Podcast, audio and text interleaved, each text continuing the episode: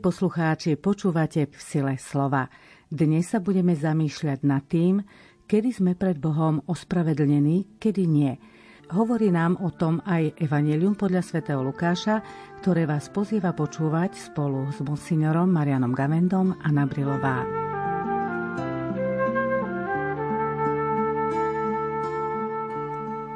Tým, čo si namýšľali, že sú spravodliví, a ostatnými pohrdali, povedal Ježiš toto podobenstvo.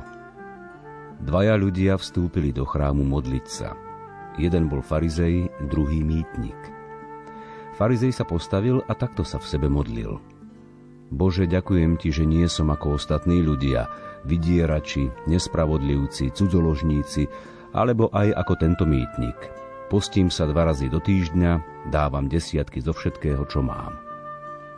Mýtnik stál celkom vzadu a neodvážil sa ani oči k nebu zdvihnúť, ale bil sa do prs a hovoril Bože, buď milostivý mne hriešnemu. Hovorím vám, tento odišiel domov ospravedlnený a nie tamten. Lebo každý, kto sa povyšuje, bude ponížený a kto sa ponižuje, bude povýšený.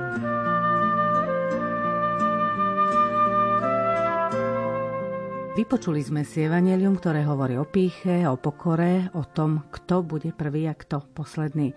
Otec Marian, do akej kategórie patríme medzi pyšných či spravodlivých? Ako sa vám javia dnešní ľudia? Pravdou je, že v sebe nosíme aj farizeja, aj mýtnika, pretože všetci sme hriešní, to je objektívne fakt a všetci máme sklon myslieť si, že sme lepší ako tí druhí. Ten dnešný text sa začína slovami tým, čo si namýšľajú, že sú spravodliví a ostatnými pohrdajú, povedal Ježiš podobenstvo. Podobenstvo hovoril tým, ktorých mal pred sebou, teda farizejova zákonníkov a vieme, že ten ich postoj bol všeobecne známy a práve pre tento svoj postoje prichádzali do neustáleho konfliktu s Ježišom, o čom si povieme neskoršie, pretože práve na ich omyl chce pán Ježiš týmto podobenstvom poukázať. Jednak tu už jasne Lukáš hovorí, že oni si to namýšľali, že tá spravodlivosť bola v ich mysli. Z toho potom vyplýva aj ten ďalší postoj pohrdali inými. Z tohto vyplývajú dve veľmi dôležité zásady duchovného života. Jednak, že pícha a pohrdanie chodia vždy spolu, lebo keď sa človek vyvyšuje, nutne tých druhých dáva nižšie od seba. Ale čo je ešte horšie, a to uh, veľmi vystižne táto úvodná veta hovorí, že oni si stavali svoju veľkosť práve na slabosti druhých. Tá farizeská spravodlivosť postavená len na tom, že tí druhí nie sú ako ja, alebo ja som iný, čiže mať podstavec slávy z biedy druhých je veľmi úbohý podstavec. No ale to, čo hovorí ľudová skúsenosť, že pícha to je taká zvláštna voňavka, ktorá vonia tomu, kto ju má a smrdí všetkým ostatným. Že je zaujímavé, že aj veľmi inteligentný človek a neraz práve on nevidí, čo všetci okolo jasne vidia, len on to nevidí, aký je neraz trapný a ako som povedal, čím je inteligentnejší, tým viac dôvodov na seba vyvyšovanie si nájde a tým viac chyb postrehne u tých druhých, čo samozrejme mu je na to väčšiu škodu. Ježiš si vybral dve postavy, farizeja a mýtnika, ktorý v tej dobe nemal dobrú povesť. Mýtnik bol verejný hriešnik, prospechár, už tíni boli skôr takí hriešnici e, vo svojom postoji alebo známi len vo svojom okolí. Máme tam aj veľmi dobre preložené, že stúpali do chrámu. Chrám bol na návrší, sa stúpalo do chrámu modliť sa. Čiže dve veľmi osožné činnosti. Ísť do chrámu a modliť sa. To samo o sebe je dobrá vec, ale vidíme, že práve z toho rôzneho postoja sa aj dobrá vec, keď je zlý úmysel, môže stať zlou. Úmysel kazí celú vec. Vec musí byť dobrá stará morálna zásada ako celá, ale môže ju pokaziť len jedna časť. To ako s jedlom stačí, že tam dáme niečo nechutné a pokazí nám to celú porciu. Takisto je to aj v prípade dobrá a zla. Stačí zlý úmysel, napríklad vyvyšovať sa, alebo sám sebe dokazovať, že ja som ten lepší, alebo vedia v nedelu idem do kostola a tým pádom už všetko, čo robím, musí byť nutne dobré. A už sa z dobrej veci stáva zlá. Všimame si detaily. V Evaníliu je tiež napísané, že farizej sa postavil. Stáť je samo o sebe pri modlitbe správny postoj, keď človek stojí pred Bohom, teda stáť pred Bohom alebo kráčať pred Božou tvárou sa myslí ako niečo chválihodné a Bohu milé, ale tu vidíme, a takto sa v sebe modlil. Celá pointa je v sebe sa modliť. Čiže on sám sebe hovoril, ešte aj pri modlitbe nie, že by sa rozprával s Bohom, čo je podstata modlitby. Modlitba je rozhovor s Bohom. On sa rozprával sám so sebou a nahováral si, aký je dobrý. A miesto toho, aby sa pozeral na Boha, čiže stáť pred Bohom znamená stáť tvárou tvár Bohu, e, viesť dialog, teda ako keď sa dvaja ľudia stretnú, zastanú a pozerajú sa na seba, čiže stoja jeden pred druhým a sa rozprávajú, tak on síce stál, ale sám k sebe sa modlil. O sebe hovoril, seba porovnával a mm, hovoril to len sebe, nie Bohu. Hoci tam máme e, to Bože, ďakujem ti, ale to hovoril nie Bohu, ktorý je pred ním, ale hovoril to sebe samom. No a potom to slovičko ďakujem ti, Eucharisto, ktoré Lukáš píše Evangelium už známe a znamenalo práve, že niečo posvetné, ale on ho používa na porovnávanie sa s druhými, že nie som ako ostatní ľudia. Tu vidíme ten veľký protiklad, že podstata Boha je, že je, ja som, som ten, ktorý som. A farizej sa definuje, ja nie som. Čiže negatívna definícia. Ja nie som zlodej, ja nie som, ale tým, že je tam to slovičko ja stredobod, lebo to v plnosti ja je len Boh a my v dialogu s ním alebo v závislosti od neho, lebo aj naše bytie má svoju podstatu v Božom bytí, v tom Božom ja. Ale keď sa človek začne točiť okolo seba, v tom je celá zradnosť pýchy. V tomto kontexte, čo je to pýcha?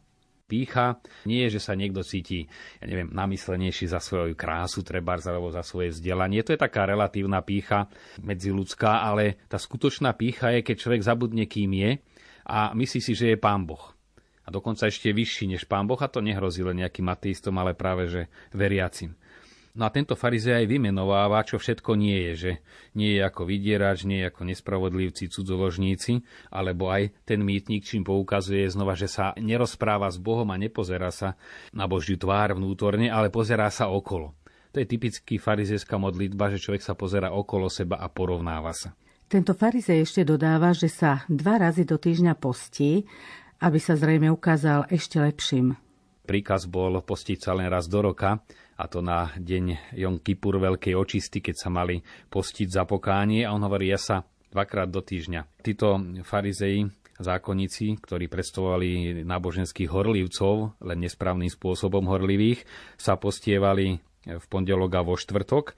No a potom desiatky bolo predpísané dávať tomu, kto predáva, ako dnes e, sa DPH odvádza, tak aj vo vtedajšej spoločnosti, kde náboženská a civilná rovina sa prelínala, tak či už za obilie, hrozno, olivy, ten, ktorý predával, mal z tej tržby odviesť DPH, teda desiatok, tedy bola 10% na DPH, teraz už budeme mať raz tak veľkú, odvádzal na chrám a teda odvádzal na nábožensko-administratívnu činnosť, môžeme povedať. No a farizei, keďže chceli byť úplne čistí a nevedeli, či ten, od koho kupujú, túto dan zaplatil, tak pre istotu platili aj za všetko, čo kúpili. Tým chcel povedať, aj keď platím, ale tým sa poistím, že som absolútne spravodlivý. Ak náhodou aj ten, od koho kupujem, to DPH neodviedol, tak ja ho poctivo odvádzam. Aj za neho. Na, na tomto všetko mal tento farizej postavenú svoju domnelú dokonalosť a zbožnosť. Pozrieme sa teraz na mýtnika. Ježiš na schvál použil, a nielen pre nejaký literárny protiklad, e, hra svetlá, tmy, čierny a biely, ale e, je to zásadne opačný postoj vnútorný, to vyplýva z vnútornej povahy veci. Jednak ako príklad e, zobral mýtnika znova nielen pre literárnu dramatičnosť, ale že sa on skutočne obracal k mýtnikom. On túto postavu vybral, pretože mal s ňou skúsenosť. To boli tí, ktorí boli vyvrheli z duchovnej spoločnosti, odvrhnutí, ich sa nemala týkať žiadna spása, boli vylúčení z plánu spásy. Tam bol ten odpor aj e, občiansky, že to sú kolaboranti ešte k tomu pýtali peniaze, čo vieme pre obchodníka, čo znamená, keď mu niekto siaha na peňaženku. Týmto hnevom sa zakrie potom aj samotná hriešnosť. Ježiš vybral práve takýto protiklad mýtnika, lebo, ako som povedal, mýtnici boli otvorenejší pre Ježiša, ktorý prišiel volať nespravodlivých, ale hriešnikov. Znova to bol Ježišov celkový postoj a nie iba podobenstvo. Stál vzadu. No už samo sebou hriešník je kde si v úzadí, lebo keď sa človek cíti previnilo, tak sa netlačí dopredu ani v kostole, ani v spoločnosti. No a potom neodváži sa ani oči k nebu zdvihnúť, práve to bytie sa do prs, sklopený zrak. Je to prirodzená reakcia, keď človek niečo vyvedie, niečím sa previní. Takže toto je ozaj postoj, ktorý vyplýva z hĺbky ľudskej prirodzenosti. no ale už nie z hĺbky ľudskej prírodzenosti, ale z viery vyplýva Bože, buď milostivý mne hriešnemu. Čiže obracia sa na Boha, on nehovorí sám v sebe, ale obracia sa na Boha a prosí o jeho milosrdenstvo, pretože je hriešný. Záver pána Ježiša je jasný. Mýtnik išiel domov ospravedlnený, nie farizej, lebo každý, kto sa povyšuje, bude ponižený a kto sa ponižuje, bude povyšený, ako sme to počuli Záver je vlastne zhrnutie blahoslavenstiev, ktoré sú na tomto princípe postavené. Smední budú nasýtení, čistí budú vidieť Boha. Čiže ten, ktorý sa v ľudskej terminológii a logike považuje za či už postihnutého, odvrhnutého, tak Božou logikou sa dostáva do opačnej pozície, teda do tej veľmi pozitívnej, či už čo sa týka naplnenia túžoba všetkého ostatného. Aké duchovné posolstvo z toho vyplýva? By som vybral len niekoľko črt. Jednak hovorí sa, a je to všeobecná skúsenosť, že to, k čomu nám pri modlitbe odbiehajú myšlienky, je veľmi dôležité zrkadlo, ktoré nám modlitba nastavuje, pretože modlitba svojou podstatou je naozaj ocitnutie sa v Božej blízkosti a ukazuje nám naše slabosti alebo naše naviazanosti to, čo nás odvádza od dialogu s Bohom, teda od skutočnej modlitby a tam mysel ľudia a točíme sa svojom, práve preto, že je nám to vlastné a blízke. A to je buď chyby druhých, obyčajne človek si na druhých všíma tie chyby, ktoré má sám. Alebo tie dobré vlastnosti, ktoré má sám. Všetci máme aj chyby, aj dobré vlastnosti, ale keď na druhých začnem vyhľadávať zlé, tak pretože som na to citlivý, čiže je to aj môj problém. A modlitba je v tomto zmysle veľmi dobrý barometer potom aj našich naviazaností, prílišných strachov, keď má niekto veľkú úzkosť a stále na to myslí, alebo stále okolo toho sa točia jeho myšlienky, treba si povedať, nie som na to až príliš naviazaný, hoci to môže byť aj dobrá vec alebo dobrá predstava, ale je to veľké zrkadlo.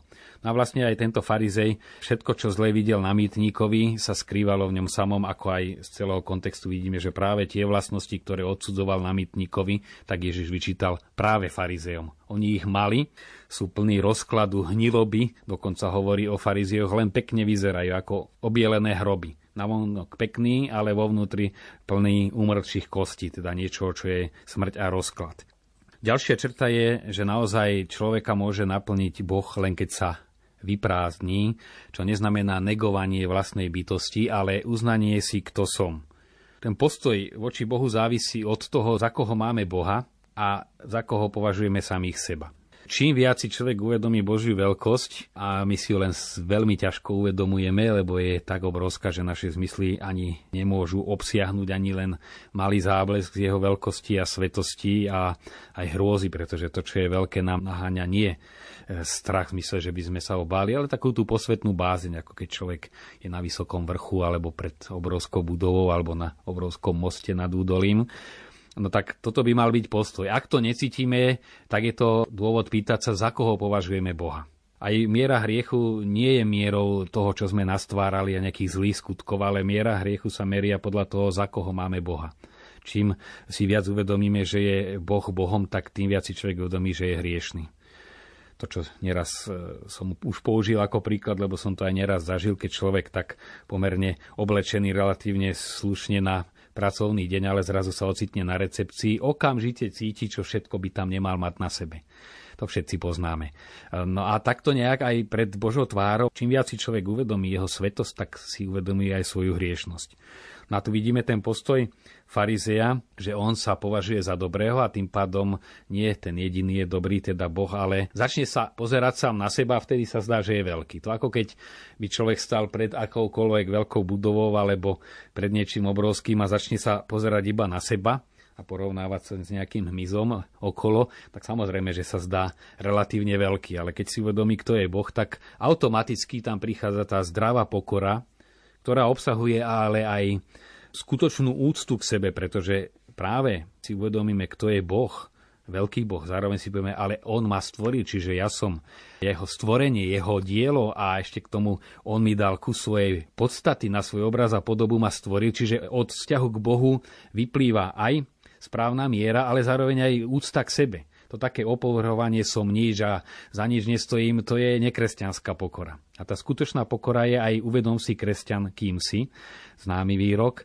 váž si svoju hodnosť, dôstojnosť a potom si ďalší veľký dôvod, že ozaj za mňa a za každého človeka zomrel Kristus a Kristus zomrel, aby nám dal, prinavrátil tú veľkú hodnotu. My sme stáli za to, aby sám Boh za nás zomrel, čiže v tom je naša veľkosť, ale znova nie v nás samých, ale že Kristus za nás zomrel. A zároveň je to pokora uznanie si, áno, zomrel, kým sme boli ešte hriešni. No a tu prichádzame vlastne k tomu najpodstatnejšiemu, čo je na pozadí tohto podobenstva a to je otázka ospravedlnenia.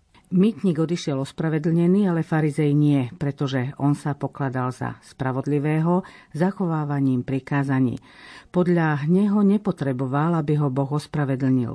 No ale tu práve ide o ten hlboký rozpor aj medzi Ježišom a farizejmi, či sa človek môže ospravedlniť alebo ospravodliviť ešte lepšie, presnejšie povedané. To je pasívum, perfektum, teda sloveso, ktoré znamená, že my sme tým objektom ospravedlenia, čiže Boh nás ospravedlňuje a perfektum, že už sme sa definitívne stali Bohom ospravedlnení, čiže to vykonal Boh v nás.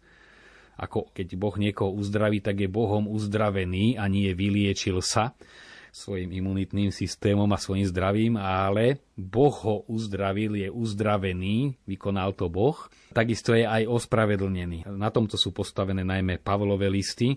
A je to jeden veľmi delikátny problém v dejinách celej cirkvi. Dobre to vystihuje Raniero Cantalamessa, že e, to je vlastne akoby také rozhranie na jednej strane zákon a stať sa spravodlivým v pozemskom zmysle, teda zachovávam zákon, vďaka tomu som sa neprevinil a som spravodlivý, alebo byť spravodlivý v Božích očiach e, tým, že Boh vo svojej láske nás miluje, aj keď sme hriešni. Čiže On nás robí tými dobrými, pretože nás zahrania svojim dobrom napriek našej zlobe a slabosti.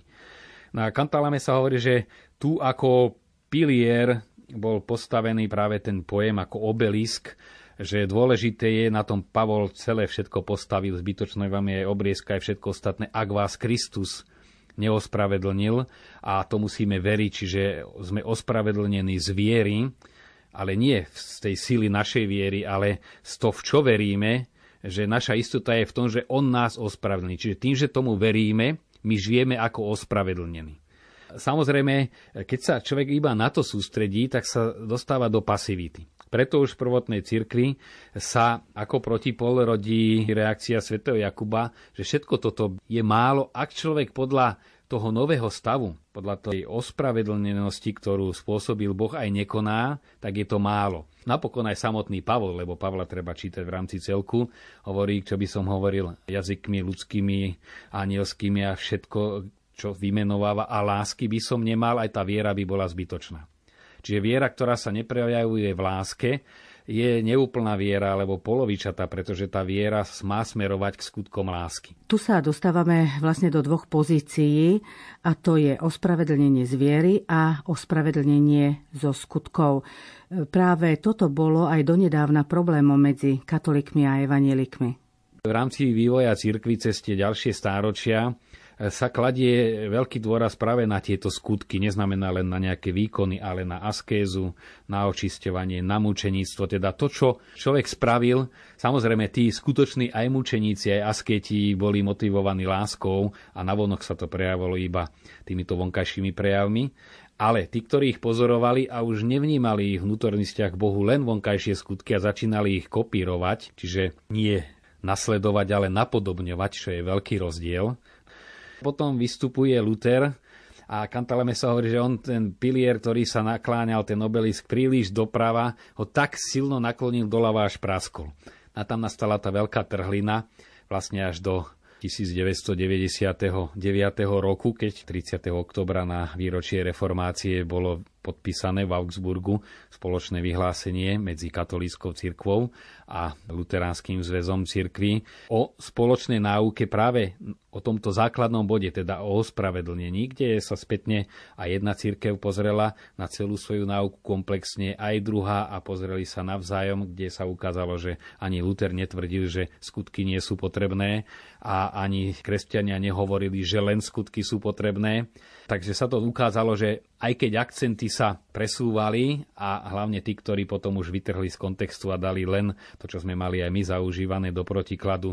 Katolíci hovoria, že treba konať a luteráni, že treba veriť.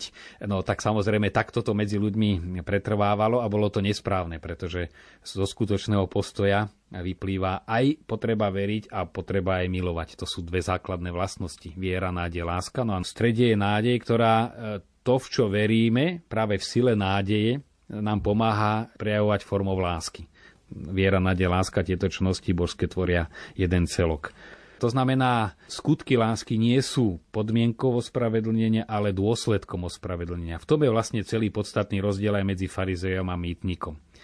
Že či ja tými skutkami sa stávam spravodlivý, alebo Boh mi odpustil, a ten mýtnik išiel domov ospravedlnený, on sa nevracal ako mýtnik. Boh ho urobil v tej modlitbe spravodlivým a samozrejme určite sa nevrátil hrešiť. On tam vyznáva, aký je.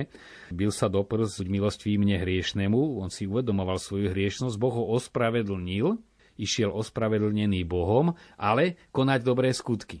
A mýtnik tým, že si myslel, že už je spravodlivý, tak žiadne odpustenie nepotreboval a vracal sa domov vo vedomí, aký je svetý a aký zlí sú tí ostatní. To je celý podstatný rozdiel.